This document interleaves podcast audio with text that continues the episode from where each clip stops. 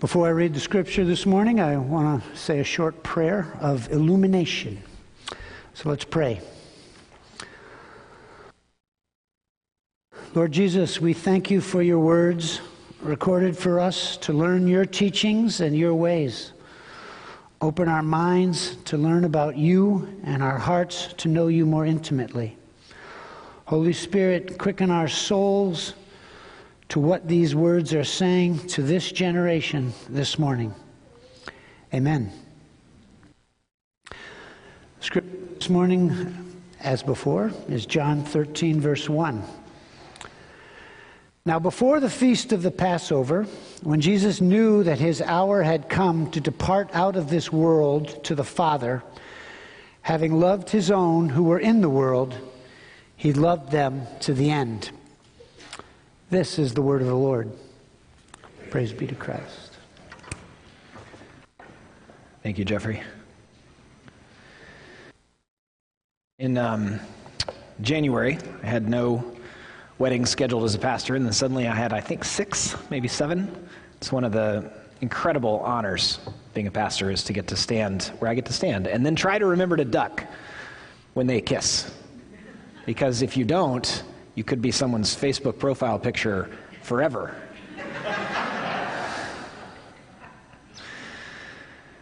I'm really trying to get better at ducking.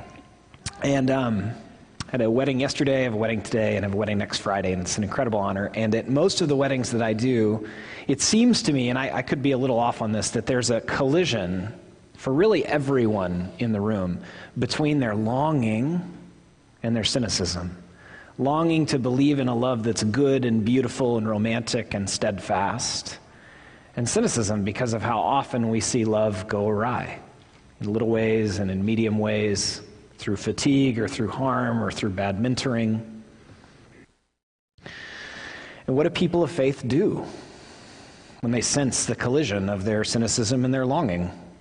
We not only long to be loved well, we long to extend it, and yet it goes awry so often and so quickly. We're so capable of harm. My 16 year old is a little more into um, horror type films than she used to be, and she asked me what the scariest movie I've ever seen is. I said, Whiplash. Whiplash is about two musicians who also happen to be sociopaths. And they show just how very, very, very, very much humans can harm one another. What do people of faith do? As we experience or have a sense of our cynicism and our longing. And by the way, every person is a person of faith. It's just where do we place that faith? The very best of the atheist writers actually state that better than most people of Christian faith because they understand it more profoundly as they've studied it. Well, what we do, Christians, followers of Jesus, people of the text as we return to the Word and especially the person of Jesus, wondering what gazing at Him, allowing our minds to grapple with who all of Scripture says that He is, and especially when talking about His heart. What does that do to our cynicism and our longing? How does it grow us up? And we turn to Jesus, and John tells us that having loved his own who were in the world, he loved them to the end. And we see in this chapter Jesus' utter humility. He know, and in this particular case, he knows who he is and what he needs to do, and who he's not and what he does not need to do, which is not a great definition of humility, but it is what humility looks like in action. We see Jesus continuing to pursue people through healthy, redemptive touch do we even believe that exists? And I'm not talking about romance, I'm talking about friendship. Jesus touches so often, and in this particular chapter, he washes the disciples' feet just after allowing Mary to anoint him in a way that would have made us uncomfortable. If you know the story, it's not the first time even that that happened to Jesus. And let's be honest, we would have been both uncomfortable with what she did, washing his feet with expensive ointment, and how he received it. I mean, has anyone ever washed your feet? Have you ever washed someone else's feet? I've never seen it happen without people being just a little bit uncomfortable. And I've never seen it with perfume. Having loved Jesus' says, love is kind. And by kind, I don't mean nice. Love needs to say true things clearly. And the difference between Jesus and most other, or all other, is he does not shy away from his enemies. He washed Judas's feet because that's what his love is like. His love is not convenient. Sometimes our cynicism comes out of did that person love me because they were for me and moved towards me, or was it convenient? Jesus doesn't love to get a response. I hate when I realize that I'm doing something nice, hoping that they'll respond. And I've learned to hate that because I've learned that that isn't love. Part of love is actually asking for a response, but not loving so that. Jesus doesn't do that. Jesus doesn't love because he was raised that way, and he doesn't love because he was raised poorly, and he's going to react against that and be the opposite of it, which, by the way, is a terrible way to do life. Just a little tidbit on the side. He loved because it's who he is because that's his mind and heart and very bowels, if you were here last week for the sermon on Jeremiah. His, his very motivation is to be for us. John is the last gospel written. Matthew, Mark, Luke, and John, probably one of the last books written in the New Testament. And here, John is explaining things that he's seeing Christians miss in the latter half of the first century. And so he's helping us understand. Jesus talks and washes the disciples' feet and talks about his betrayal in chapter 13, but this is John's interpretation that having loved his own who were in the world, he loved them to the end.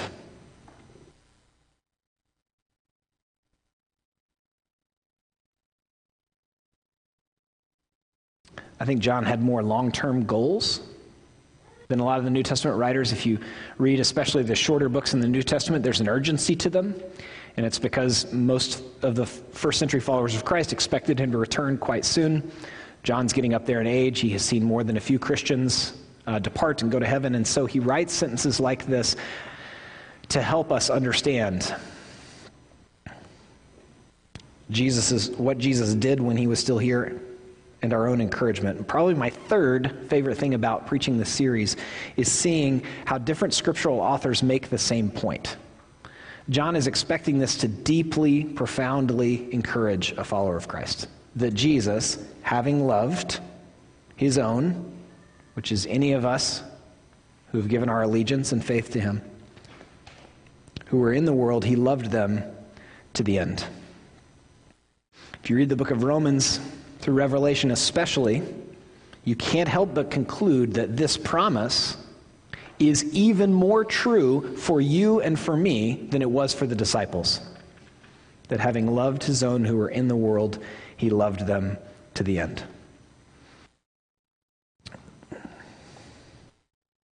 He washes the disciples' feet, and it's the final earthly symbolic gesture of Jesus to his followers for this small, confused, but full of affection group of messianic community. These are the people that knew that Jesus was the Savior. They didn't know what it meant yet.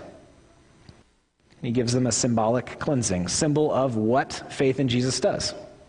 cleanses us and forgives us from sin, sends us back out into the world.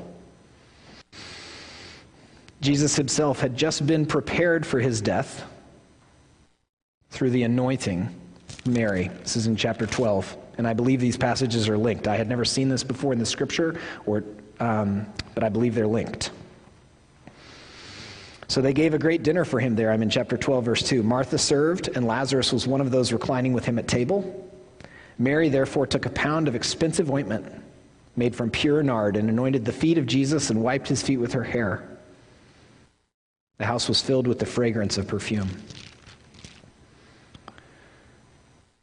I texted a bunch of pastors yesterday about this, and um, one of them, my friend Brian, said, Mary prepared Jesus to die, and Jesus prepared the disciples to die.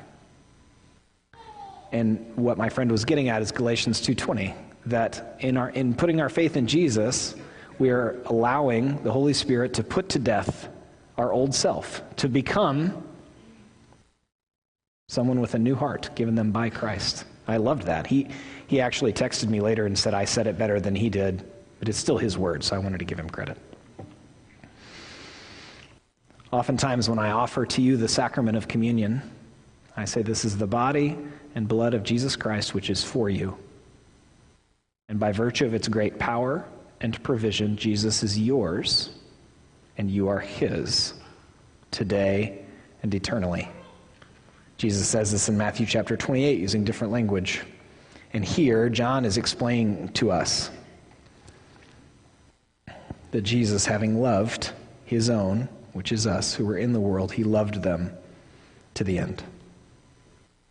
And if you're a Christian, and this is not new information for you, it's supposed to encourage you. I think John expected this to encourage the followers of Christ who were spread all over the Mediterranean, who were some being persecuted very actively, some in small part he expected this to encourage them. He expected them to understand the interconnection of really all of Scripture, but especially the New Testament, that this is true for anyone whose allegiance is Jesus's.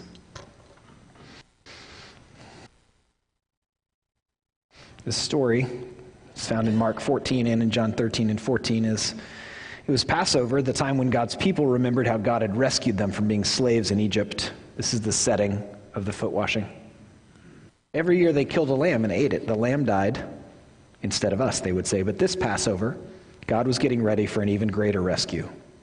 Jesus and his friends were having the Passover meal together in an upstairs room, but Jesus' friends were arguing. What about? They were arguing about stinky feet. Stinky feet? Yes, that's right. Stinky feet. Now, the thing about feet back then was that people didn't wear shoes. They only wore sandals, which might not sound unusual, except that the streets in those days were dirty, and I don't mean just dusty dirty. I mean really stinky dirty, with all those cows and horses everywhere. You could imagine the stuff on the street that ended up on their feet. And the reason I read from this is there's so much in a good writer's hands in explaining to a child what was going on that we miss or take for granted that adds to the beauty and profund, profundity, profound nature of what Jesus chose to do on his last night with his friends. So, anyway, someone had to wash away the dirt, but it was a dreadful job. Who on earth would ever dream of volunteering to do it? Only the lowliest servant, which is excellent exegesis, excellent understanding of the text. I'm not the servant, Peter said. Nor am I, said Matthew. Quietly, Jesus got up from the table, took off his robe, picked up a basin of water, knelt down, and started to wash his friend's feet. You can't, Peter said. He didn't understand about Jesus being the servant king. If you don't let me wash away the dirt, Peter, Jesus said, you can't be close to me. That's really well said. If you don't let me wash away the dirt, Peter, Jesus said, you can't be close to me. Jesus knew that what people needed most was to be clean on the inside. All the dirt on their feet was nothing compared to the sin inside their hearts. Then wash me, Lord, Peter said, tears filling his eyes, all of me. One by one, Jesus washed everyone's feet, including Judas's. I'm doing this because I love you, Jesus explained. Do this for one another. Having loved his own who were in the world, Throughout the scriptures, there is a tension presented that being a follower of Christ will at times, not always, but at times, be very uncomfortable for us and for those around us.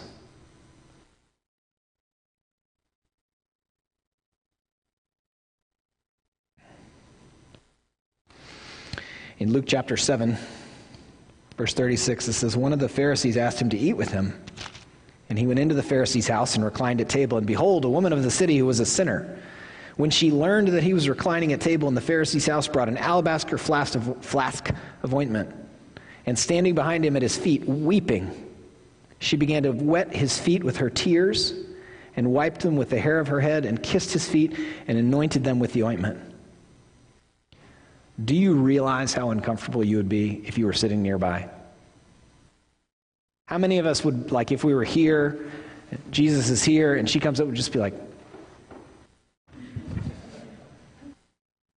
And not just because what she's doing, but because Jesus was able to receive it so straightforwardly.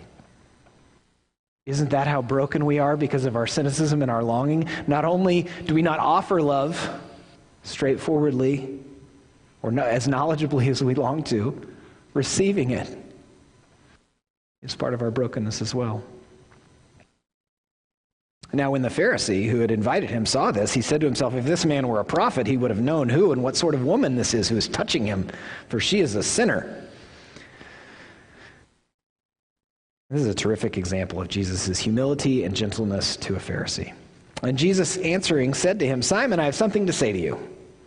And he answered, Say it, teacher.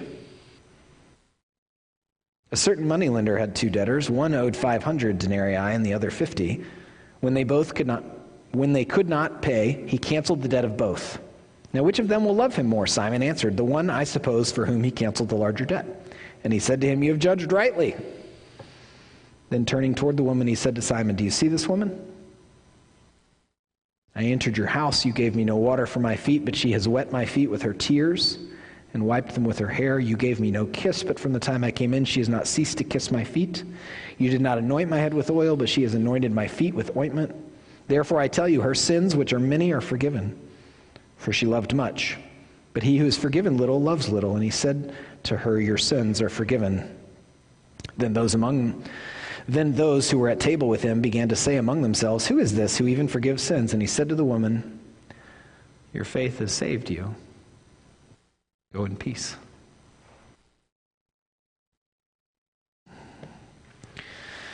In college, I remember um, this being used as an example of how the Bible contradicts itself.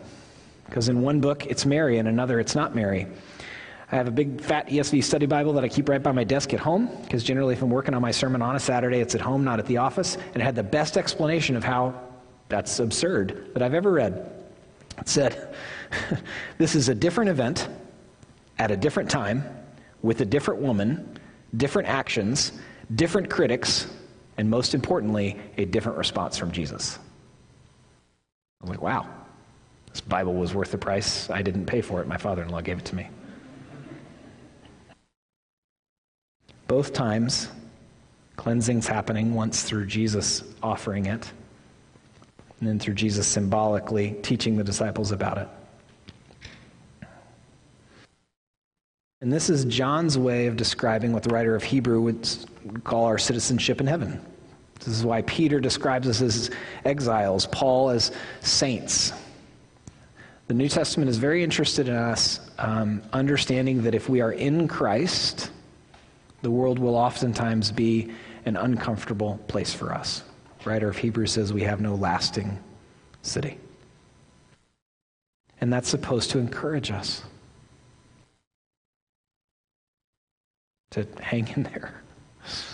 Having loved his own who were in the world, he loved them to the end. Matthew 28, I will never leave you nor forsake you. Hebrews 7:25 says he loves to the uttermost. And I have said this before, and I believe this to be true, though this is my own formulation of the sweetness of the gospel lived out. I didn't learn this from someone else directly. We long to offer a love like this that's steadfast and true, kind and good. And we cannot offer what we have not received. When my children were younger, we would discipline them by saying their name. Name's Caroline Kelton Blazer, and I love you, and nothing will ever change that. I can't do it now because they're teenagers. They just start repeating it back. I know, I know. We, we have had to change styles. But when they were younger, and I long for that to be true, that second sentence. And nothing will ever change that. And you cannot kick your sister. Right? And I believe the Holy Spirit is growing me in that because that's what the Holy Spirit does. And so, in looking at the very heart of Jesus and looking at what motivates him, is that our minds might be more in awe of who he is, is that our affections might be more moved to obedience to Him, regardless of its costliness, regardless of its inconvenience, regardless of how the world will esteem it when we love even those in our lives that are not for us. I'm a big fan of a preacher in New York City named Tim Keller, and I feel like 75% of his sermons end with Do you believe this? If you're considering the gospel, and if you do believe it, believe it more deeply. That's our hope as Christians. That's why we show up to corporate worship. That in our singing, that in our friendship with one another, that in our listening and in our prayers, our minds and hearts more easily trust the Holy Spirit. Hebrews 12 writes the inspiration differently. Therefore, since we're surrounded by so great a cloud of witnesses, let us run with endurance, setting aside sin, looking to Jesus. The book of Revelation is summarized by a theologian this way, and I'm bouncing all over the scriptures because in looking at the heart of God, we actually learn from the entirety of Scripture. Theologian Marva Dawn says that the revelation, revelation can be summarized this way Jesus is king, Satan thinks he is, hang in there which is also true of Mark 13 or 1 Thessalonians, apocalyptic texts. Their goal is to encourage you, he is king, and to hang in there. And that's why John writes this to summarize what Jesus was doing in the upper room. Having loved his own who were in the world, he loved them to the end. Which is marvelous, marvelous news. Would you pray with me?